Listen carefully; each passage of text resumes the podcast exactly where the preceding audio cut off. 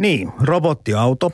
Aika tuttu käsite tänä päivänä, kun puhutaan tulevaisuudesta tai älykkyydestä, mikä tuommoiseen huomispäivän juttuun liittyy. Robottiimurit, nehän on tulleet jo ja oikeastaan yksi tyypillinen esimerkki siitä, miten maailmamme voi automatisoitua. Toki tämmöistä asioista puhutaan aina ja esimerkit ovat tervetulleita, mutta nyt mennään sitten tämmöiseen kokonaisuuteen. Puhutaan tänään älykkäästä elinympäristöstä tai älykkäästä asuinympäristöstä. Tervetuloa molemmat vieraat. Älykkääseen asuinympäristöön perehtynyt tutkimusprofessori Miimu Airaksinen VTTltä. Kiitos. Ja sitten vielä Tekesiltä älykäs elinympäristö vastuualuejohtaja Mika Lautanala. Kiitos. Pitäisi oikeastaan ihan ennen kuin vaan tunnarinkin soimaan, niin onko näillä asioilla jotakin eroa, kun on niin lähellä älykäs tämmöinen niin kuin asuinympäristö tai älykäs elinympäristö? Osaatteko te sanoa, tuleeko mitään eroa? No kyllä ne aika samoja asioita. Ehkä pieni eri painotus, mutta hyvin sama asia tarkoitetaan. Se on näkökulma, pieni näkökulma, mistä kukakin asia lähestyy, niin siinä se olennainen ero ehkä on. Ja jos se on pieni, niin se mahtuu tämän tunnin teemoihin. Ylepuhe. Maanantaisin kello kolme. Arjen tulevaisuus. Toimittajana Jarmo Laitaneva. Joo, älykäs on tämä termi, mikä tässä oikeastaan kummitellut tässä meidänkin ohjelmasarjassa alusta lähtien. Ja mä huomaan semmoisen niin kuin olennaisen ö, niin kuin olevaisen siihen juttuun kuuluvan. Se älykkyys jollain tavalla on sana, mikä, mikä sekä toisia kiehtoo ja toisia pelottaa. Joku niin kuin pelkää tämän älykkyyden okei mä ymmärrän sen vievän työt, vievän järjen tai ottavan vallan. Jotkut taas sitten hyvinkin mielellään antaisivat, jakasivat sitä älyä sillä tavalla, että joku muukin voisi osallistua hoitaa vähän, ettei kaikkien tarvitse itse puuttua. Mitä te ajattelette itse noin niin kuin omista lähtökohdistanne tästä, tästä keskustelusta, missä tämä älykäs kummittelee? Jos minä aloitan, niin ainakin yksi näkökulma on se, että määritelmä, minkä olen oppinut, että älykäs on henkilö, joka selviää tilanteesta, johon viisas se ei joudu. Totta. Se on kuitenkin niin kuin aika tavallaan latautunut siihen erila- erilaisiin inhimillisiin, inhimilliseen ky- kyvykkyyteen ajatella. Me käytetään paljon, meillä on käynnissä tämmöinen fiksu kaupunkiniminen ohjelma, että Kyllä. sekin monesti tuntuu, että se ehkä resonoi paremmin sen kanssa, että se ei se, ei se teknologia siellä ole itse asiassa se iso asia, vaan se, että sen pitää auttaa ihmisen arkea luultavasti se älykäs teknologia on se, mikä hieman pelottaa, mutta fiksu kaupunki, niin jokainen ymmärtää, että hei, tämä jollakin tavalla nyt sitten parantaa meidän mahdollisuuksia. Mitäs Miimu ajattelet? No, tota, hyvin paljon saman, samantyyppisesti ja ehkä, ehkä nimenomaan niin, että aivan niin kuin Mikakin sanoi tuossa, että se teknologia on siellä vaan niin kuin helpottamassa asioita. Sitä, että meidän, meidän arki sujuu helpommin, me, meillä on niin kuin helpompi työmatka ja, ja, tota, ja kauppaostokset ja, ja ehkä niin, kuin niin päin vielä, että, että se älykkyys tuo sitä, että me pystytään saamaan sama tai jopa parempi laatutaso, mutta niin, että me käytetään luonnonvaroja paljon vähemmän. Mm. Ja ehkä tuo fiksu on ihan ok sana korvaamaan sitä älykkyyttä, mitä, mutta tämä älykäs on kuitenkin se, ehkä se täsmäsana, mikä nyt kuitenkin parhaiten kuvaa siitä, mistä tässä kaikessa uudistuksessa lienee kyse. Kyllä, digitaalisuus tulee mm. kaikkialle mm. joka paikkaan ja kaupunkiympäristössä niitä asioita, mitä pitää saada ikään kuin yhteen, niitä on valtavasti. Sitä ei, se ei hoidu enää sitten käsipelillä. Viikko sitten meillä käytiin Mikkelin asuntomessuja ja Suomen asuntomessuja muutenkin läpi ja, ja siinä sitten yhteydessä kun katselin vähän taustoja, niin törmäsin Miimu sun haastatteluun, jossa, jossa olit sitten myöskin kommentoinut sitä, että itse asiassa vaikka tämä älykäs kaupunki-termi kuvastaa kenties tulevaisuutta, niin se ei ole pelkästään tulevaisuutta, se on myöskin osittain tätä päivää. Eli meillä on jo paljon semmoisia teknologioita, joista me nyt sitten niin kuin puhutaan vähän niin kuin tämmöisessä ominaisuudessa, että se olisi tulevaisuutta. Osaatteko heti tähän kättelyyn kertoa, että minkälaisia esimerkkejä siitä, että mitä tämä nykyinen älykäs kaupunki pitää sisällään? No yksi ehkä varmaan niin kuin helpoin esimerkki mun mielestä meillä Suomessa on, on se, että meidän energiajärjestelmä on jo pitkään ollut erittäin älykäs. Meillä on niin kuin hyvin, hyvin niin kuin helposti reagoiva ja se energiajärjestelmä, meillä on hyvin vähän enää nykyisin kaupungeissa sähkökatkoja. Ja, no tietysti nyt just huono sanoa, kun juuri eilen oli, oli kamala, kamala poikkeuksellinen myrsky, mutta, mutta niitä, näitä kuitenkin niin kuin hyvin harvoin vielä tapahtuu. Ja jos se olisi tapahtunut jossain muussa kaupungissa kuin, kuin suomalaisessa kaupungissa, niin ne, ne vahingot tavallaan siihen energiajärjestelmään olisi ollut paljon suurempia. Mä vaan vertaan siihen, että kun joskus olen katsonut tosiaankin semmoisia uutisointia tai tilastoja, että kun se myrsky riehuu muissa maissa kuin Suomessa, niin kyllä meillä, vaikka meillä sähköttömiä asuntoja on, niin kohtuullisen nopeasti ne toimivat. On semmoisia paikkoja, missä se kestää viikkoja, joskus kuukausia. Hmm. Joo, joo kyllä. Niin, tämä älykkyys kaupungeissa. Mulla tulee mieleen tietenkin nyt sitten, ja tässä sun haastattelussa myöskin mainittiin tämä, että bussiyhtiöt käyttää näissä aikataulutuksissa jonkinlaisia tämmöisiä algoritmeja, mitkä, mitkä jo niin ennustavat ja ymmärtävät sen, että että missä se liikenne parhaiten soljuu ja missä taas on ruuhkia. Ja että tässäkin on jo äly niin kuin mukana. Joo, jo, meillä on niin kuin hirveän paljon tuommoisia arjen juttuja, joissa, joissa meillä on jo älykkyys. Liikenne on hirveän tyypillinen tämä aikataulutus ja, ja vaihtoehtoiset reitit, mitä, mitä meidän reittioppaat käyttää. Samalla tavalla myös niin kuin osissa autoissa niin nämä navigaattorit jo kertoo nyt nopeamman reitin tiettyyn aikaan päivästä niin kuin välttäen ruuhkia ja, ja tiettyjä paikkoja, joissa on työmaita tai muita. Eli, eli tämän tyyppisiä sovelluksia meillä on hirveästi, joita me ei oikeastaan edes huomata. Samalla mm. tavalla meidän rakennusten lämmitys- ja jäähdytysjärjestelmät ennakoi säätä, ne on yhteydessä sääennusteisiin. Ne tietää myös niin kuin katsoa, että miten ihmiset on paikalla siellä, kuinka paljon sinne tarvitaan jäähdytystä tai lämmitystä tai, tai ilmanvaihtoja, tämän tyyppisiä asioita, jotka niin kuin tapahtuu jo itsestään niin, että meidän ei oikeastaan tarvitse niitä kauhean paljon enää edes, edes miettiä. Eikä, eikä ihmiset halua miettiä. Kyllähän noissa on tultu siihen, että kukaan ei halua alkaa olla se, joka käy aina säätämässä nyt lämpöä lisää, lämpöä pois. Että se on niin ihan selvä, että semmoiset, mitkä helpottaa arkea, niitä on paljon. Sitten samaan aikaan vielä meillä on paljon sitä tavallaan sitä kokonaisuuden integrointia, niin se on se, mikä on tehtävä, että näitä tavallaan sirpaleisia, pirstaleisia paikallisia sovelluksia on paljon, mutta sitten se kokonaisuus on vielä se, mikä on, mm. puuttuu. Joo, ja tuossa mun mielestä niin kuin hirveän hyvä, hyvä tavallaan, mitä Mika nosti tuon sirpaleisuuden ja, ja oikeastaan mitä tämä uusi digitalisaatio sitten niin kuin antaa meille mahdollisuuden se, että, että meillä tulee tietoa auto, autojen liikkumisesta ja sähköautosta energiajärjestelmään tai ihmisten liikkumista ja minne ne on menossa ja missä energiaa tarvitaan ja, ja tavallaan, että miten, miten nämä kaikki järjestelmät toimii yhteen, koska silloin siellä saadaan muuten ihan eri tavalla ohjattua, tehostettua niitä huomattavasti paremmin ja, ja käytettyä resursseja tehokkaammin ja entistä, ja entistä enemmän niin kuin saatu ne palvelut juuri silloin, kun niitä tarvitaan. Eli ettei, ettei käytetä niin turhaa resursseja silloin, kun kukaan ei niitä tarvitse. Mä en aikonut tätä kysyä ollenkaan, enkä varsinkaan tässä vaiheessa tätä kysymystä, mutta jokainen tajuaa tänne. Tämä, tämä on vähän niin kuin terveydenhuollossa. Me, meistä kansalaisista kerätään kohtuullinen määrä tietoa, mutta kun nämä järjestelmät eivät keskenään juttele, tai toinen asia, että meillä on niin tiukat lainsäädännöt, että tietoja ei voi luovuttaa, niin I, totta kai törmää ensimmäisenä tähän ajatukseen, että tot, tuolta tulee auto ja tuolta menee ja tässä on tämmöinen työ ja tuolta tulee ruokaa ja kaikki muut. Pitäisikö, mitä te mietitte meidän Suomen lainsäädännöstä? Onko se semmoisella tasolla, semmoisessa vaiheessa, että pitäisikö tätä asiaa niin käsitellä myöskin tuolta lainsäätäjän puolelta? Varmaan sitä pitää miettiä. Se ei, ei ole niin ongelmatonta asia. Että se tiedon jakaminen ei ole, että vasten, vasten käyttäjän tahtoa tietenkään ei ole niin toivottua ja – ja toisaalta se pitäisi tehdä myös käyttäjälle helpoksi antaa se käyttöönsä. Että minua ainakin häiritsee se, että jos näissä etuohjelmissa, niin selvästikään se toinen osapuoli ei voi tai ei halua käyttää. Niin jos he kysyisi multa, että saako käyttää, niin mä monessa kohtaa voisin ruksata, että ok, mm. sopii mulle, voit käyttää.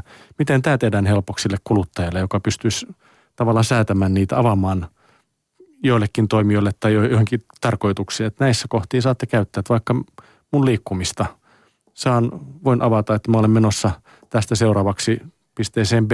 Onko joku kyyti siihen välille, joka voisi mulle tarjota sen vaihtoehtoisen sen sijaan, että mä tekisin jonkun hankalan, hankalan reitin siihen, niin olisi mulle niin kuin palvelua. Mutta me ollaan myöskin toisaalta hyvin mustasukkaisia siitä omasta niin kuin olemassa olemasta. Tai siitä, siitä, että mä haluan pitää, niin kuin pimittää sen tiedon niin kuin tiettykö viralliselta taholta tai joltakin tämmöiseltä virkavallalta, että minä haluan olla vapaa ja haluan, että minun tekstiviestejäni ei lueta eikä minun sijaintini tiedetä. Että tässä joutuu niin kuin varmaan aika paljon miettimään tämmöisiä asioita, että mikä on sitten yhteinen hyvä ja yleinen hyvä ja Ilma, ilman muuta ja tietysti niin kuin yksityisyys on, on mm. tosi tärkeä asia tässä ja, ja niin kuin kaikissa, kaikissa asioissa niin, niin tietoahan voidaan käyttää sekä hyvään että pahaan. Eli, eli siinä mielessä tietysti on niin kuin tosi tärkeää, että silloin kun tieto on luovutettu johonkin tarkoitukseen, että voidaan olla varmoja siitä, että se, se nyt on, on siihen tarkoitukseen ja sitä ei sitten niin mene väärin käsiin. Että et tämmöiset asiat on tietysti hirveän tärkeitä.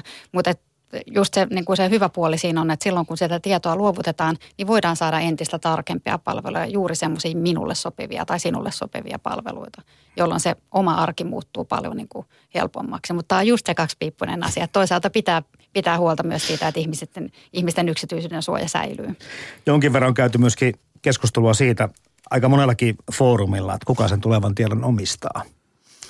Miten te tämän, tämän asian kanssa olette painineet? No mun mielestä se olisi niin hienoa, kun päästä sellaiseen, että se on oikeasti, että minun, minun datani, my data on minun. Mm. Ja minä voisin sen avata ja sulkea keneltä mä haluan.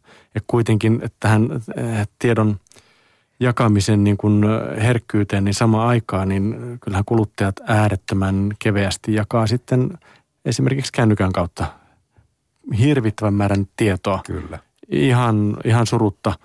Ja niin kuin, se kauhuskenaario on sitten, että nämä isot yhtiöt ajattelevat, että se niin kuin minun datani on heidän datansa, eikä minun. Mutta jos auto kerää sen paikantimen avulla sitä tietoa, niin, niin voisi kuvitella kyllä, että se tieto saattaa kyllä mennä muuallekin kuin sen kuskin laariin. Mm. Tämä on ainakin sellainen pelko olemassa. No miten se jaetaan? Että onko se, se on hyvä ja huono? Mielestäni, jos, et, jos ei sitä anna sille autonvalmistajalle eikä halua jakaa, niin sitten kyllä jää paitsi jostain palveluista. Mm. Että kyllä se on, että et täytyy olla niin kuin molempien antaa ja molempien saada. No tämmöinen käytännön esimerkki. Tota, mä en ole kauhean innostunut myöskään näistä, näistä bonus- ja näistä kanta-asiakaskorteista, mitä ruokakaupat jakelee, mutta tulee käytettyä, koska se tuntuu, että se alennus olisi jonkinlainen kuitenkin. En tiedä todellisuutta. Mutta sitten mä tykkään tosi paljon siitä, että tulee aina se tietty suolakurkkumainos, henkilökohtaisesti, tai yhdet olivit, mitä mä silloin tällöin herkuttelen, niin sieltä tulee semmoinen täsmä, että hei, nyt on kuule Jampe nämä olivit ja nämä suolakurkut tarjouksessa, niin musta se on niin kuin loistavaa palvelua, vaikkapa mä tunnenkin pienen piston siitä, että hemmetti, kun ne tietää ja seuraa tarkkaan mun ostoks, ostoskäyttäytymistä. Mutta kyllä se mua hyödyttää. Mm. Mä ottaisin heti, heti semmoisen palvelun vastaan, että kauppias ilmoittaisi, että sulta alkaa maito loppua tai jauhoja pitäisi tuoda. Tai saadaanko tuoda ensi viikon kuivatarpeet tai mitä, mitä niin kuin, sulla näyttää kuluvan, kuluvan vissuja noin paljon tai, tai tota kahvia näin paljon, niin se olisi loistavaa palvelua. Mutta sitä ei Suomessa kannata viedä alkoon saakka, se, se saattaa kyllä sitten tulla huonompaakin verta äkkiä. Hei, kun teknologian tutkimuskeskus VTT kuitenkin enemmästä päästä tutkii, ja, ja Tekes taas sitten on tämä innovaation rahoituskeskus, etsii rahoittaa kumppaneita. Tuleeko teillä miten paljon näitä yhteisprojekteja? Minkä verran te, te, te teette yhteistyötä? Paljon. me ollaan rahoittajaroolissa ja rahoitetaan VTTn toiminta. VTT on meillä suurin tutkimusasiakas, mm-hmm. mutta tehdään myös kaikkien muiden yliopistojen ja, ja tutkimuslaitosten kanssa töitä, että se ei rajoitu pelkästään tuohon. Mutta ihan keskeinen, kyllähän meillä on äärettömän tärkeä ymmärtää, mikä on se tulevaisuus, mihin suuntaan menossa ja tutkijat sen yleensä ensimmäisenä huomaa. Mm. Tässä ohjelmassa tai ohjelmasarjassa on käynyt kyllä ilmi se, että, että kyllä niin kuin tulevaisuudesta ollaan kiinnostunut ja tulevaisuutta tutkitaan, mutta sitten ää, nyt kun sä puhut tuossa, että yhteistyökumppaneita on ja haetaan lisää, niin, niin tätäkään niin asia, jos puhutaan tulevaisuuden asumisesta, niin ei sinänsä kyllä kukaan koordinoi, vaan sitten siellä on niin kuin aika monenlaisia projekteja voi olla. Osa menee päällekkäin, osa limittää, osa ei varmaan koskaan törmää toisiinsa. Niin jotenkin niin kuin itse tunnen semmoista niin kuin – pientä semmoista tummaa sävyä siitä, että olisi kivempi, että, että olisi, olisi niin kuin tuota, kenties meidän tuolta ministeriöstä asti lähdettäisiin lähdettäisi pyörittämään sitä asiaa niin että hei nyt puhutaan meidän kaikkien tulevaisuudesta, mitä tehdään 50 vuoden kuluttua, että tämmöisiä yhteisiä isoja kansallisia ohjelmia voisi olla kenties tässäkin valtakunnassa tarvitsisi tehdä. Ja kyllähän näitä on, että tuossa nyt on tänä vuonna juuri päättymässä tämä ERA 17 energiatehokas rakentaminen, joka käynnistettiin 2010 vai 9. Et useampi vuotinen, missä on ollut mukana kaikki keskeiset toimijat alalta ja siihen liittyen. Ja et tota, se on ollut pitkäjäntäistä tekemistä, missä on sitten nimenomaan sen alkuponnistuksen jälkeen sitä koordinaatiota tehty, että yritetty pitää huoli, että, että eri osapuolet tietää, mitä missäkin on menossa. Mm-hmm. Ja, ja, niin, jatka vaan. Niin, anteeksi. Äh, niin, tämän lisäksi tietysti niin kuin mehän ei pelkästään tehdä Suomessa, vaan, vaan myös niin kuin paljon tehdään niin kuin eurooppalaista yhteistyötä, globaalia yhteistyötä ja, ja se antaa myös niin kuin semmoista hirveän hyvää, hyvää näkemystä siitä, että mitä muualla on tehty, miten muut ihmiset miettii sitä. Ja sitten toisaalta sitä palautetta, että ei se ole pelkästään tietenkään tutkimukset tai, tai, te, tai tekes tai, tai tota, yritykset, vaan sitten ihan, ihan niin kuin ihmiset, mitä, mitä niin kuin ihmiset itse näkee. Me järjestetään nykyisin hyvin paljon niin kuin työpajoja ja tehdään niin kuin yhdessä ja mietitään yhdessä niitä mahdollisuuksia – ja se on ollut mun mielestä tosi, tosi niin kuin kiva, kiva uusi tapa lähestyä. Tämä älykäs asuinympäristö tai elinympäristö, mä tuossa tätä ohjelmaa mietiskellessä mietin, että, että hyvin, hyvin, hyvin monesta näkökulmasta voi lähestyä tätä aihetta. Ja laitoin tähän tämmöisen niin kuin litanian, mitä ei suinkaan tarvitse kaikkia käydä läpi, mutta tämä meidän niin kuin ajatusmaailma on tämä ihmisten näkökulma, asujien näkökulma. Mutta sitten totta kai tässä sitten pitää myöskin muistaa tämä yritysten näkökulma.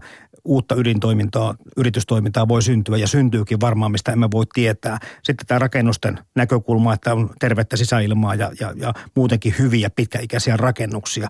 Mutta sitten asuinalueet, jotka, jotka tulevaisuudessa varmaan saavat aivan oman leimansa. Sitten kaupungit, jotka, joiden merkitys tulee edelleenkin korostumaan. Sitten tämä ekologinen näkökulma, kun puhutaan energiasta ja ilmastosta ja ympäristöstä ja kierrätyksestä. Ja sitten kokonaan se yhteiskunnan, että miten me maana meidän kilpailukykymme ja hyvinvointimme täällä säilyy. Että tässä on niin kuin aika monta tulokulmaa tähän aiheeseen.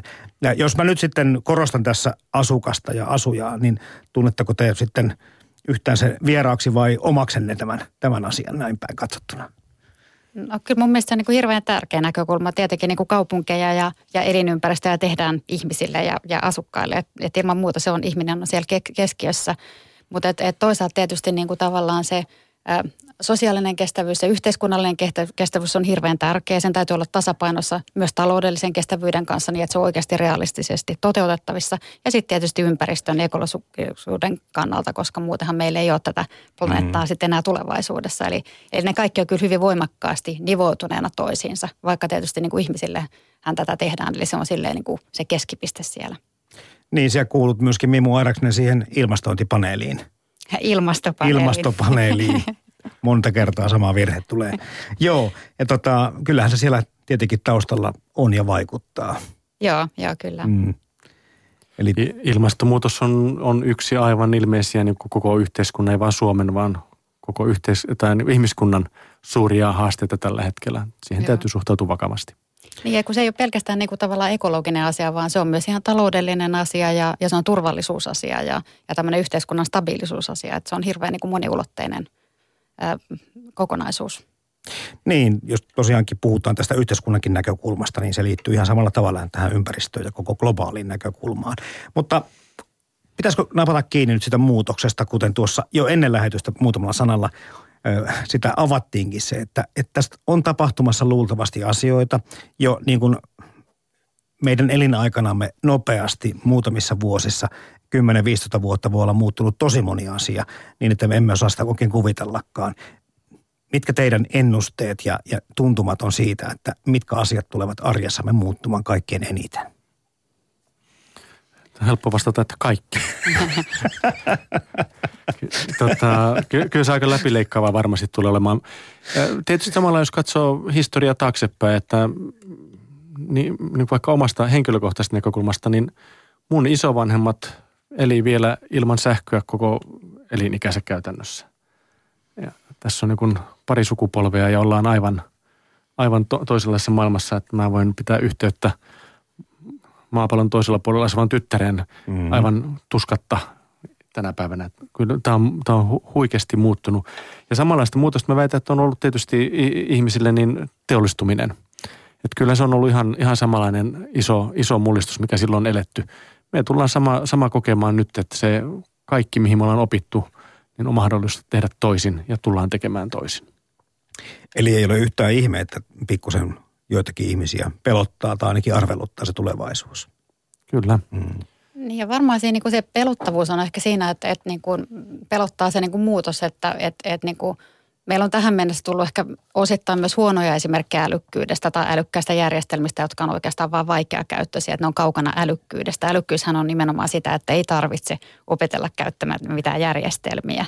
Ja se ehkä, ehkä on, on tuonut sitä tavallaan, niin kuin, että aina kun meille tulee uutta härpäkettä, niin se assosioidaan, että se olisi älykäs asia, mutta se, ei vält, se voi olla hyvinkin tyhmä, tyhmä asia. Että älykkyys on nimenomaan sitä, että ne, ne järjestelmät toimii hyvin. Ja siihen tavallaan niin kuin meillä nyt entistä enemmän meillä on niin kuin teknologia kehittynyt. Me ollaan myös kehitetty paljon semmoisia niin ihmisystävällisiä käyttöliittymiä tai oikeastaan semmoista, että me ei tarvita enää käyttöliittymiä ollenkaan, vaan, vaan niin kuin semmoista ei kaikki, kaikki on jo niin intuitiivista.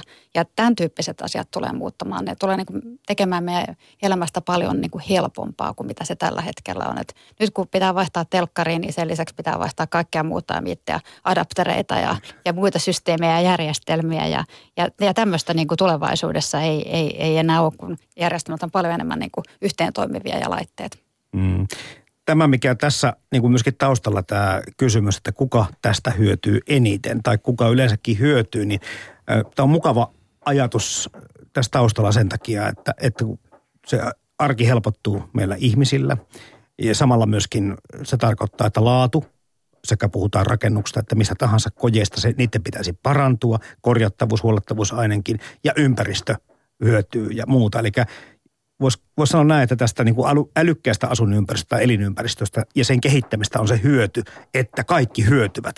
Mä en nyt osaa sanoa, että onko tässä ollenkaan häviäjiä. Häviäjiä on ne, jotka yrittää pitää vanhasta kiinni.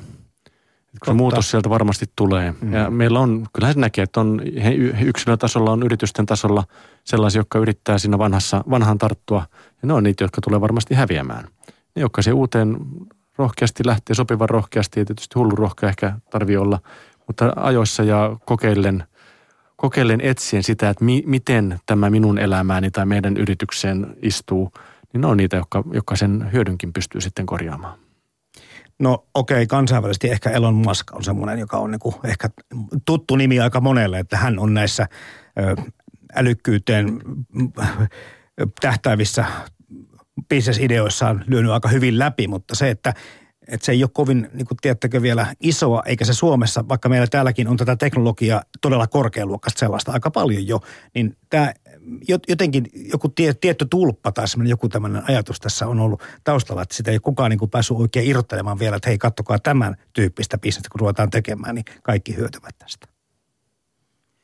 Niin ei tässä asumisen rakentamisen ympärillä niin, ei ole kyllä. ollut. Kyllä. Se on, se on totta, että sitä on ehkä muualla. Nokia on tietysti ollut hyvä esimerkki, missä puhelinlaitteet on aikana joku korvattu täysin toisenlaisella ja nyt sitten muutto siitä ehkä eteenpäin jatkanut, mihin, mihin, minkä Nokia alkuun laittoi, mutta, mutta tässä rakentamisen puolella, niin kyllähän niitä, niitä toivoisi, että alkaisi tulla enemmän näkyviin, jotka nostaisi tämmöisen, että miten tehdä niitä pal- palveluita kaikkien – saataville kohtuulliseen hintaan.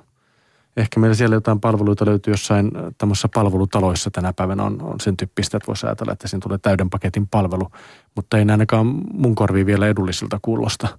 Aika moni vieras muuten tässä ohjelmassa on tätä autoesimerkkiä käyttänyt, koska, koska autoissa tätä teknologiaa, tässä on nytkin tullut puhetta näistä navigaattoreista ja muista paikantimista, niin autoihin tämä teknologia ja tämmöinen niin kuin asiat on tullut ja, ja kohtuullisen hyvin kyllä mun mielestä kuluttajat, jotka vielä toistaiseksi autoja omistavat ja autoja ajavat itse, ovat ne omaksuneet. Mutta, mutta asumiseen, kuten sanottua, niin ei ole samalla tavalla esitelty vastaavia innovaatioita tai keksintöjä. Niin ehkä on myöskään esitelty ja sitten ehkä, ehkä asumisessa tulee just se, että meillä on rakennuskanta hirveän vanha. Meillä on se uusiutumissykli verrattuna autoihin huomattavasti pienempi. Eli, eli me ihan, ihan muutama prosentti meidän asuntokannasta on sitä uutta kantaa ja loput on sitä olemassa olevan korjaamista ja, ja tuunaamista. Ja ehkä siinä tavallaan mä luulen, että se, se nyt se uusi, niin kuin meillä alkaa teknologia olla kypsä niin, että me pystytään tavallaan tuoda sitä uutta teknologiaa kohtuullisen halvasti, halvasti jo siihen vanhaan kantaan. Meillä on printattavia sensoreita, ei enää tarvita massiivisia johto, johdotuksia ja tämän tyyppisiä asioita. Me pystytään etäohjaamaan siellä, me muuta, muutetaan vaan muuttamia venttiilejä ja laitteita siellä. Ei tarvitse enää raskaasti koko sitä käyttöjärjestelmää siellä rakennuksessa uusia ja tämän tyyppisiä asioita, jolloin me aletaan pikkuhiljaa olla nyt siellä kynnyksellä, että me pystytään tehdä siihen koko kantaan jo, jo paljon isompia ja hienompia juttuja kuin vielä, vielä niin kuin 10-20 vuotta sitten. Ei ruveta syyllistämään tässä rakennusteollisuutta, mutta sitäkin niin kuin tulee mieleen se, että, että öö, tai tässä niin kuin on joku sanonut, että edelleenkin me asumme sata vuotta vanhassa keksinnössä. Ikään kuin kuvaa sitä, että nämä asiat, mitkä meillä kodeissa oli sata vuotta sitten suurin piirtein on edelleenkin voimissaan. Mutta, mutta puolustuspuheena on myöskin se mainittava se, että, että kyllähän sen hyödy täytyy olla sitten merkittävä. Että jos on mä tuossa esimerkkinä on käytetty sitä pesukonehommaa, on ihan selvä homma, että jos pesukone vapauttaa pari tuntia päivästä ihmiselle vapaa-aikaa, semmoinen keksintö lyö läpi, mutta jos saat siihen perunan kuorimisleikkurin tai koneen viereen tai jonkun muun sipsikoneen, minkä tahansa, joka vaan vie sen ajan sulta samalla tavalla, vaikka sä teet sen teknisesti, niin ymmärrän ihan hyvin, että se ei yleisty. Eli, eli näitä keksintöjä, innovaatioita asumiseen, rakentamiseen liittyviä, niin niitä pitäisi jollakin tavalla ehkä nyt sitten niin korostaa tai ainakin laittaa nyt sitten tosiaan sitä propelihattua päähän siellä sun täällä, että alkaisi pompsahdella esimerkiksi ulos, että ihmiset näkisivät, kokisivat ja ehkä törmäisivät ja ymmärtäisivät, että tästä voi joku hyöty olla. Joo, toi on hirveän hyvä ja, ja mun mielestä ehkä siihen, että rakentamisen innovaatiot, siellähän on tehty itse asiassa hyvinkin paljon niin kuin innovaatioita ja prosessikehitystä, mutta että ne on keskittynyt nimenomaan siihen rakennukseen ja rakennuksen fyysisiin toimintoihin, niin kuin valaistukseen tai, tai energiankulutukseen. Mutta se, että, että me Mikan, Mikan perään kuuluttamaan jo alussa tämä integrointi kaikkiin muihin palveluihin, ne kauppapalvelut, ne liikenneyhteydet ja, ja kaikki muut harrastukset ja, ja tämän tyyppinen niin kuin integrointi, että se tulisi helpoksi sille käyttäjälle – jolloin se niin kuin on oikeasti sitä elämistä ja asumista, ei sitä vaan sitä rakennusta fyysisenä niin kuin kattona ja, ja lämpötilana. Mm. Asumisen kautta on mahdollisuus paljon erilaisia palveluita asukkaille myydä ja tarjota.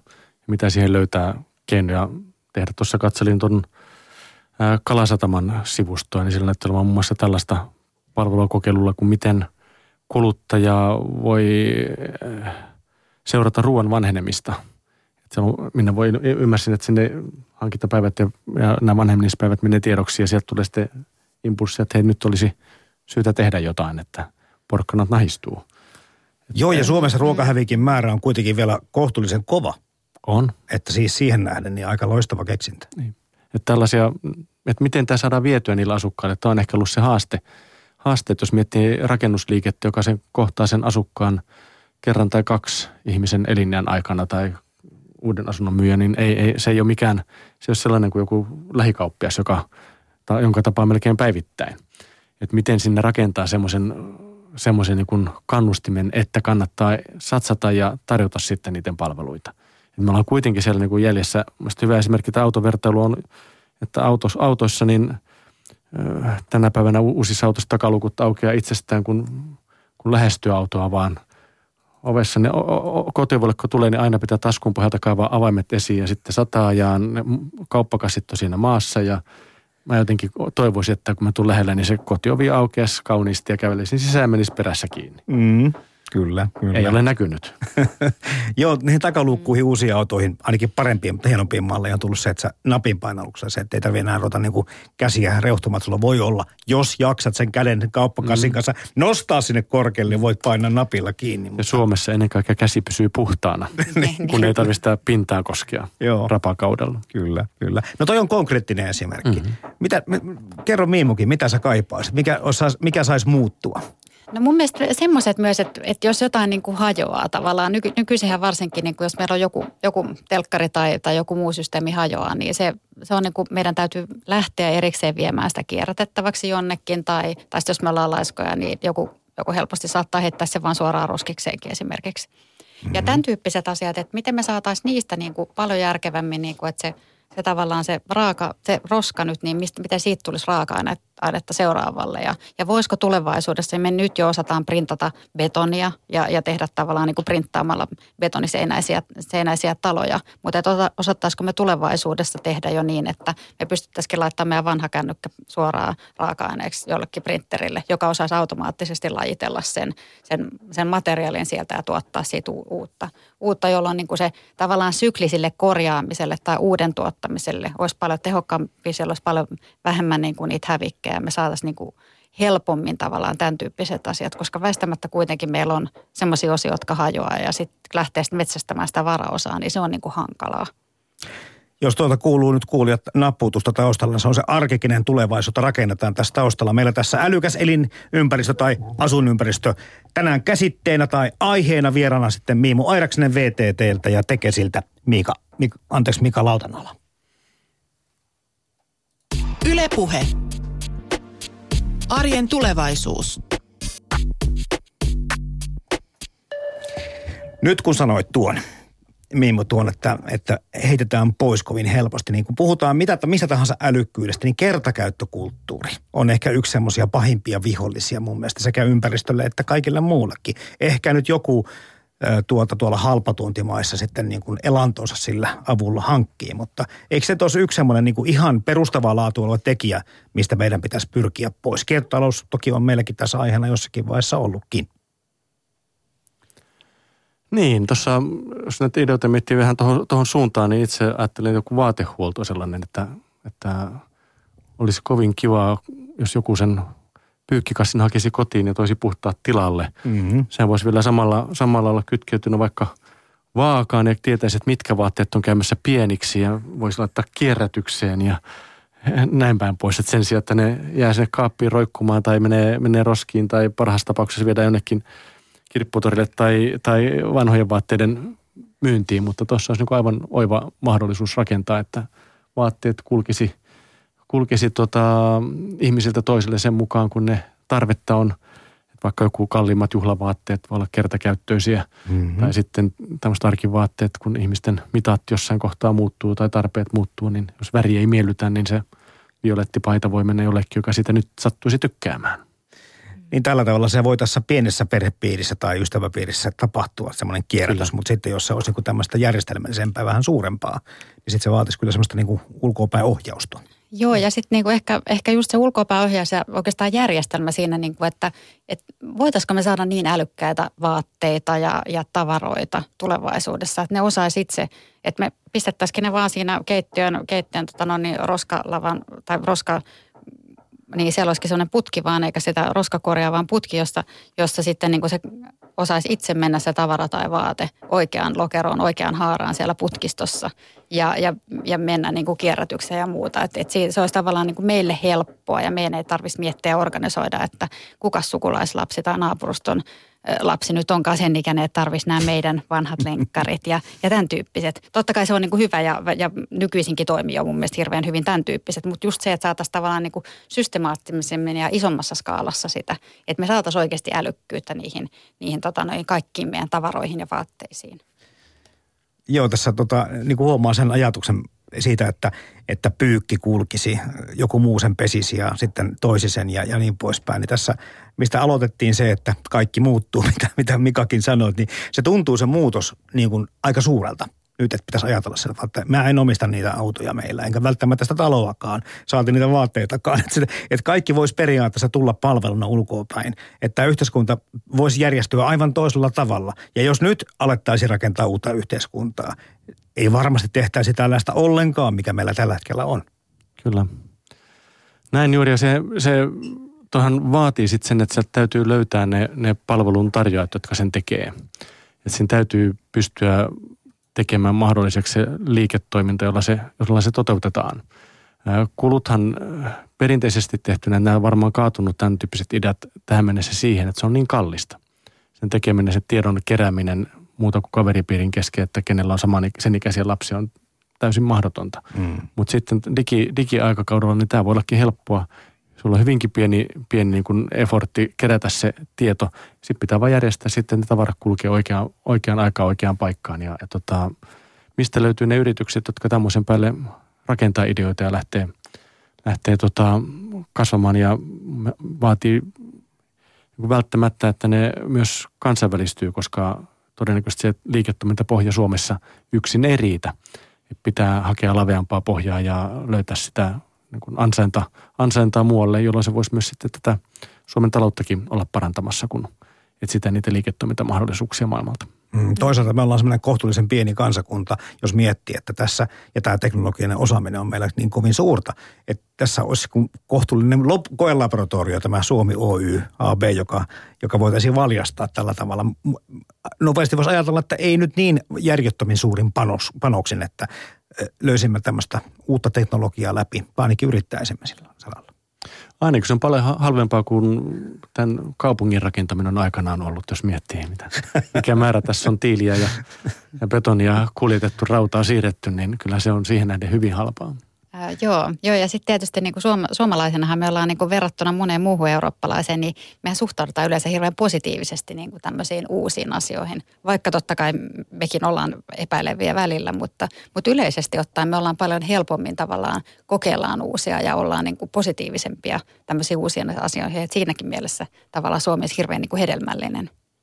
Ja siihen voisi heti jatkaa sen, että toinen, toinen tekijä, joka meitä, meitä suosii, on se, että jos laveammin ajattelen niin älykäs kaupunki, että ollaan muuallakin kuin siellä koti, kotona tai työpisteellä, niin sulla on liikenteessä ja tarkoittaa sitä, että ei olla, ei olla piuhojen päässä, vaan ollaan mobiilin teknologian varassa. Ja Suomi on maailman ykkönen mobiilidatan käytössä ylivoimaisesti. Me kulutaan kaksi kertaa enemmän mobiilidataa per asukas kuin ruotsalaiset, jotka Näinkö on, on? jotka on toisena tilastoissa. Oho. Et kyllä tämä niin edellytys, että meillä on nyt kaikki ainekset olemassa, että miten vaan tästä lähtee rakentamaan, miten täällä lähtisi kokeilemaan. Sopivan kokoinen markkina, että se ei vaadi miljardi-investointia, että saisi palvelun pystyyn lähteä täällä kokeilemaan, sitten skaalaamaan ulos maailmalle. Mm. Hei, tähän oikeastaan liittyen tuli kysymys. Me puhuttiin tuossa sitten, kuka tiedon omistaa aikaisemmin, mutta nyt tuli tämmöinen turvallisuuteen liittyvä kysymys. Ennen kaikkea asumisen turvallisuus. Joku kyselee, että tarkoittaako tämä asukkaiden automaattinen tunnistautuminen tai tunnistaminen sitten sähköisiä lukkoja oviin? Tarvitaanko sen kautta enemmän valvontaa tai turvatoimia?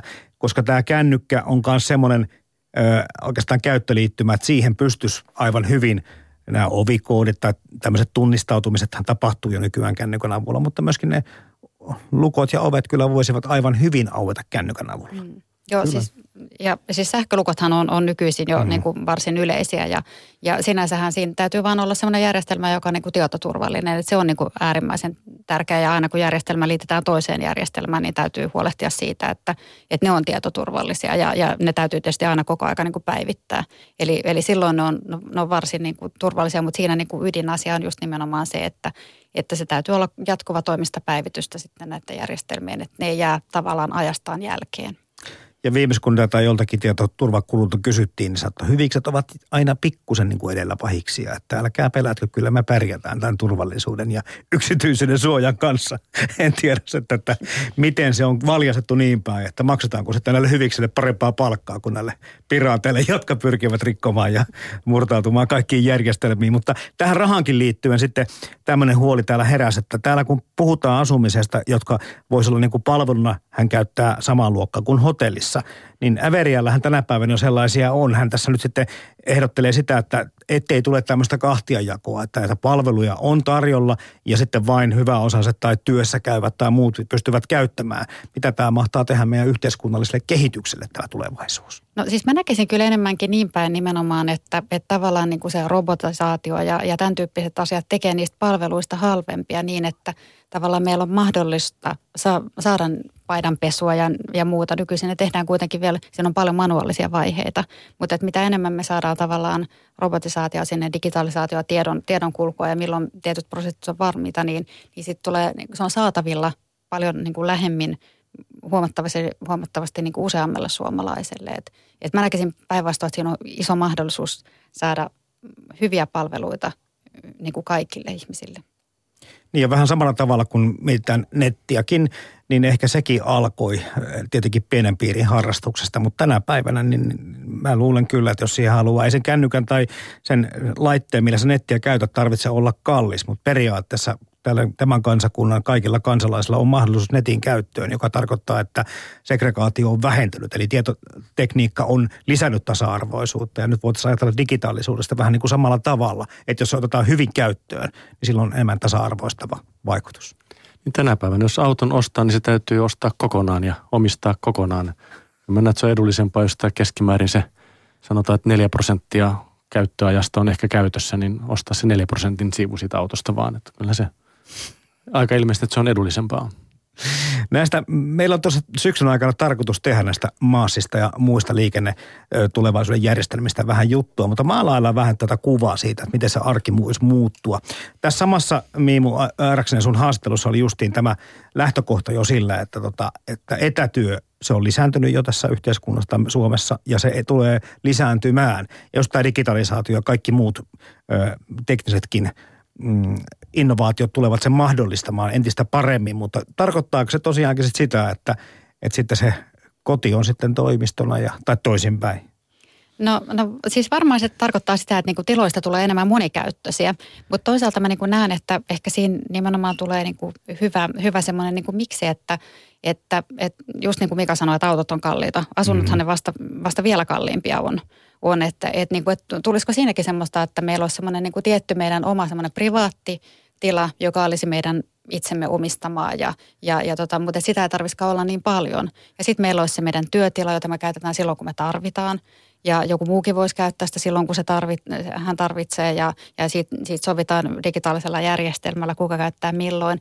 Sitten kun meillä on sukujuhlat, niin me voitaisiin käyttää tiettyä tilaa siinä lähellä tai jopa tilaa, joka olisi, jonka me pystyttäisiin yhdistämään suoraan meidän omaan asuntoon ja, ja tämän tyyppisiä asioita, tämmöisiä niin kuin multitiloja, niin, niin siinä mä näen niin kuin tulevaisuutta. Se, se kuulostaa nyt niin kuin tosi tosi radikaalilta, mutta mut niin, niin meistä kuulosti kauhean niin kuin radikaalilta. Niin kuin, ei kukaan osannut kuvitella kännyköitäkään vielä niin kuin 30 vuotta sitten. Totta.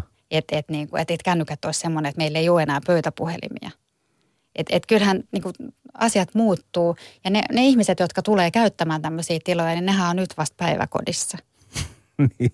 Että ne on syntynyt ihan erilaiseen maailmaan kuin niin, me. Ne, ne ei tule ihmettelemään ihan yhtä paljon kuin me näitä muutoksia. Ei, ja sitten niinku hyvin, mulla on yhdeksänvuotias poika ja, ja tota, se, se ihmetteli kauheasti äidin, äidin tietokonetta, kun siinä ei ollutkaan saanut, saanut hipasevalaista näyttöä eteenpäin siinä. Että se oli semmoinen tavallinen tietokone. Tiedon tuntee, joo. Aikaa ennen televisiota. Muistan semmoinen. Ja sitten kannattaa, tämän muutoksen osalta niin muistan näitä erilaisia kerroksia, mitä tässä on. Että että tämä teknologia, mikä meillä on, ne läppärit ja kännykät, käyttöikä on erittäin lyhyt, pari-kolme vuotta mm. vanhenee, vanhenee rakennus. Tämäkin talo tässä taitaa olla kuitenkin parikymmentä vuotta, vai mitä tällä on, tällä on ikää, missä nyt ollaan. Ja todennäköisesti vi- poinkin, 50 vuoden päästä niin vielä tästä löytyy tällainen talo hyvin samannäköinen, sisukset varmaan muuttunut. Ja sitten taas kun mennään kaupunkitasolle, niin se on vielä pitkäikäisempi. Että Mannerheimin tie todennäköisesti Helsingin keskustassa kulkee kutakuinkin noilla main sadan ja 200 vuodenkin päästä – että se ei muutu ihan hetkessä. Että nämä kerrokset on kuitenkin niin erilaisia ja kun tätä älykästä kaupunkia rakennetaan, niin nämä pitäisi muistaa ottaa huomioon se, että osa on semmoista, joka on niin vähän niin kuin kertakäyttö kamaa siinä mielessä, että se ei, sen elinikä ei ole kovin pitkä, mutta sitten on osa semmoisia, että niiden muuttaminen voi viedä sukupolvia. Mulla oli muuten täällä yksi kysymys siitä, mitä hän mahtaa, kun on puhuttu siitä tuosta liikkumisen murroksesta, mikä, mikä on varmasti aika merkittävä. Niin, että mitä tapahtuu sitten? Sitä, sitä ainakin kaikki toivoo, että parkkitalot ja parkkipaikat häviäisivät kaupunkien keskustelta pois pilaamasta miljoita viemästä tilaa ja nostamasta hintoja. Että se on niin kuin varmaan kaikkien yhteinen toive, mutta, mutta tota, se ilmeisestikin on jo niin kuin ikään kuin alkanut se muutos monessakin eri kaupungissa. Vaikka parkkihalleja edelleenkin torien alle näköjään rakennellaan Kyllä, parkkipaikkoja, se on vähenemään päin. Ne ei kokonaan häviä, se on ihan selvä, että autoja on ja, ja pitää pysähtyä, mutta onhan se ihan kohtuuton se määrä, mikä meillä tänä päivänä hmm. on ikään kuin autojen alla, jotka seisoo paikallaan, jolloin ei tuota mitään. Et mikä, mikä muu ihmisen investointi on noin huonolla käytöllä? Että ajattelee te- teollisuutta, niin eihän, eihän niillä ole varaa koneita ja laitteita käyttää sille, että aamulla hiukan ja sitten illalla taas vähän – ja loppuaika seisoo siellä joutilaana, niin kyllä se aika äkkiä ulkoistetaan ja, ja tota, semmoisen käyttöön, että se käy koko päivän kalliimmat vuorokauden ympäri ja joka viikonpäivä. Mutta auto jostain syystä on, on, on semmoisessa käytössä, että se hyväksytään, että laitetaan paljon rahaa ja sitten sillä ei tehdä mitään. No juu, viime viikolla vaihettiin ja on sitten seitsemän paikkainen aika iso muutenkin, kun lapsia on paljon, harrastuksia paljon ja muuta. Ja nyt tuli oikein huono omatunto tuosta, kun tuolla Ylen parkkialissa seisoo. Tota, tähän kun äsken puhuttiin siitä, että mitkä asiat niin kuin olisi hyviä uudistuksia. Ja mä oon tämän sanonut aikaisemminkin, että nyt kun sitten on, on tämmöisiä, lasken, että, että mulla on kolme lasta siis kouluikäistä ja – he harrastavat, on 12 harrastusta niin kuin viikon aikana tai harrastusmenoa. Okei, mun ei tarvitse kaikkiin niihin viedä, mutta kyllä tämä on ehkä kaikkein, kyllä mä tänne töihinkin ilman autoa pääsen ja pois täältä, mutta mitenkään se kuvio, että jos pelaat tai soitat tai muut joudut käymään jossakin muualla. Se on kyllä vaikeasti järjestettävä asia ja kun mietitään, että siihen samaan suuntaan kuitenkin menee – aika moni muukin vanhempi sitten ehkä yhden tai kahden lapsen, lapsen kanssa. No meillä on kyytirinki. Se vähän tätä omatuntoa puhdistaa. Mutta tämäkin tuntuu, että eikö tässä olisi mitään muuta niin kuin järkevämpää ratkaisua tälle hommalle, että näitä lapsia voisi liikutella niin kuin turvallisesti vähän pitemmällekin. Kyllähän näitä meillä, tiedän, että monet käyttikin tuossa Helsingin, Helsingillä kaupungilla oli tämä Kutsu Plus-kokeilu, Kyllä. joka päättyi, niin se oli semmoinen, että tiedän monikin se oli lapsille ikään kuin lasten taksi, joka oli kohtuuhintainen hintainen ja turvallinen ja helposti käytettävissä. Mä uskon, että tämmöiset palvelut tulee vielä laajemmin takaisin, jotka voisi sitten palvella myös, myös niitä ainakin sanotaan niin kuin kouluikäisiä lapsia sitä ylöspäin, että pienempi ei varmaan semmoisen laitetakaan. Mm. Joo, se on mun mielestä Kutsuplussa hirveän hyvä esimerkki. Ja sitten muutkin tämmöiset semmoiset, niin että, että kuka niitä palveluita tuottaa sitten. Että siihen voi tulla monta, monta eri, eri niin kuin palveluntuottajaa ja kuinka ne saadaan mahdollisimman niin kuin tehokkaiksi. Ja, ja juuri se, että, että sehän ne, ei niin kuin, säästää tietysti resursseja sitä omistajuuden tavalla ei tarvitse omistaa, mutta että myös sitä aikaa. Että se aika tulee niin kuin käytettyä järkevämmin ja, ja tehokkaammin, niin se on varmasti se niin kuin suuri juttu siellä. Eikö näissäkin aina niin kuin, vähän kiistellä siitä, että, että kumpi tulee ensin? Pitääkö olla niin kuin tarpeeksi tarvetta vai tarpeeksi tarjontaa? Että tarjonta syntää kysyntää ja kysyntä tarjontaa.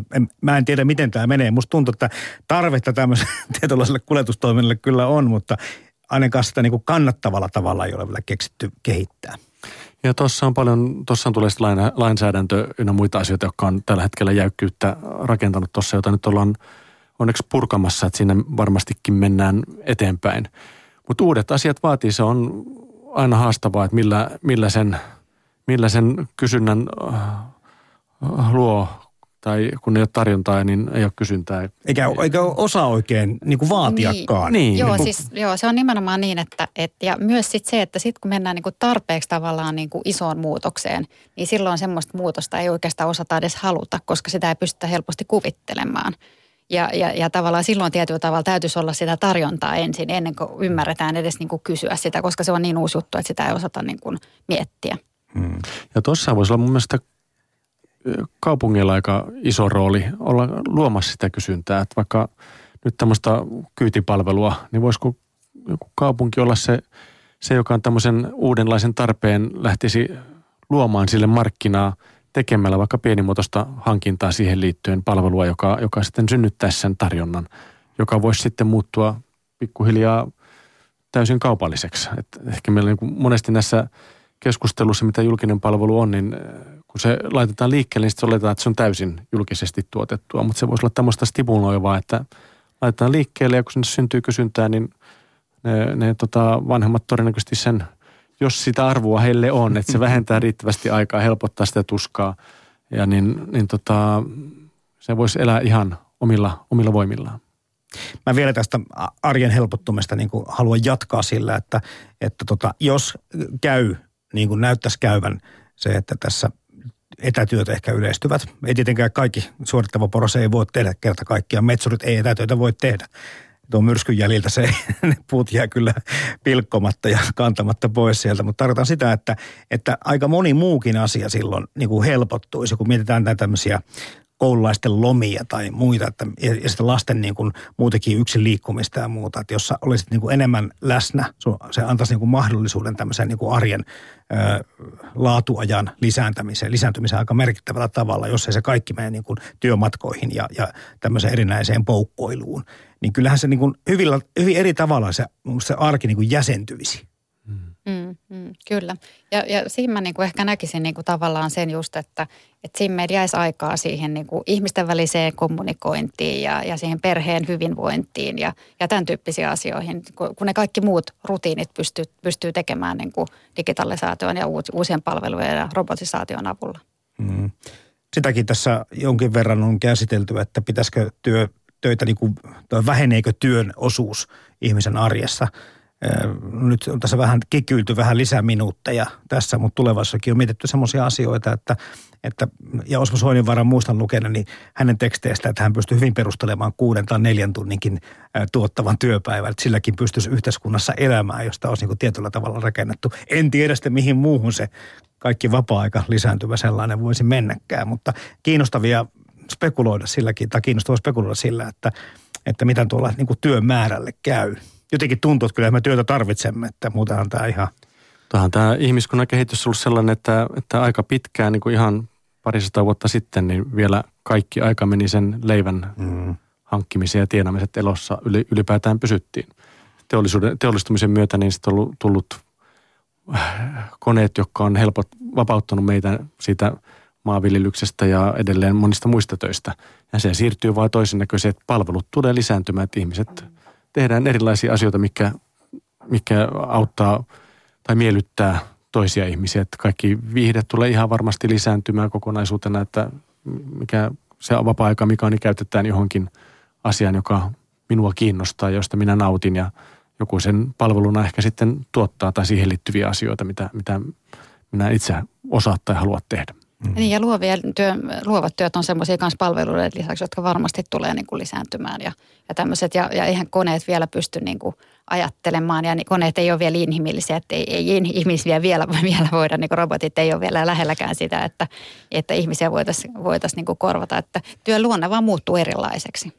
Tämä törmäsin myöskin tähän tietoon siinä, että kun me puhutaan nyt älykkäästä kaupungistakin vaikka, ja nyt jos laajennetaan sitä asuinympäristöön, niin tämä pelkästään tämä kehitys ja hyöty ei tarvitse jäädä näiden suurkaupunkien omaksi, vaan tässä on niin kuin mahdollisuus nimenomaan siitä, kun että tämmöinen tasa-arvoisuus myöskin tämmöisen asuinpaikan suhteen Suomessa säilyisi ja tilanne voisi jopa parantua.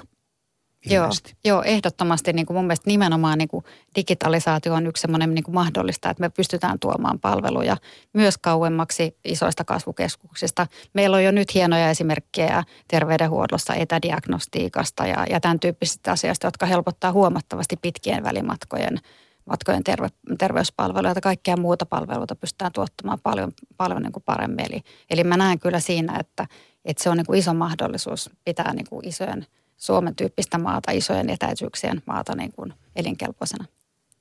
Niin, tietyllä tavalla tässä samassa ajassa kuitenkin tämmöisiä varsinkin terveyspalveluihin liittyviä supistuksia jouduttu tekemään ja, ja matkat ovat sitten sairaaloihin tai terveysasemillekin kasvaneet. Ja, ja sitten tietysti jos nyt tähän pannaan sitten toiseen laariin se, että hetkinen, että tässä olisikin tämmöinen ihan samanlainen niin kuin ikään kuin tai samaan tulokseen pääsee tätä kautta digitaalisten kanavien kautta säästys ajomatkat ja, ja, ja siinä ympäristöä ja aikaa ja kaikkea muuta. Että se tuntuu kyllä ihan niin kuin aika loogiselta, jos vaan niin kuin se pääsisi toteutumaan.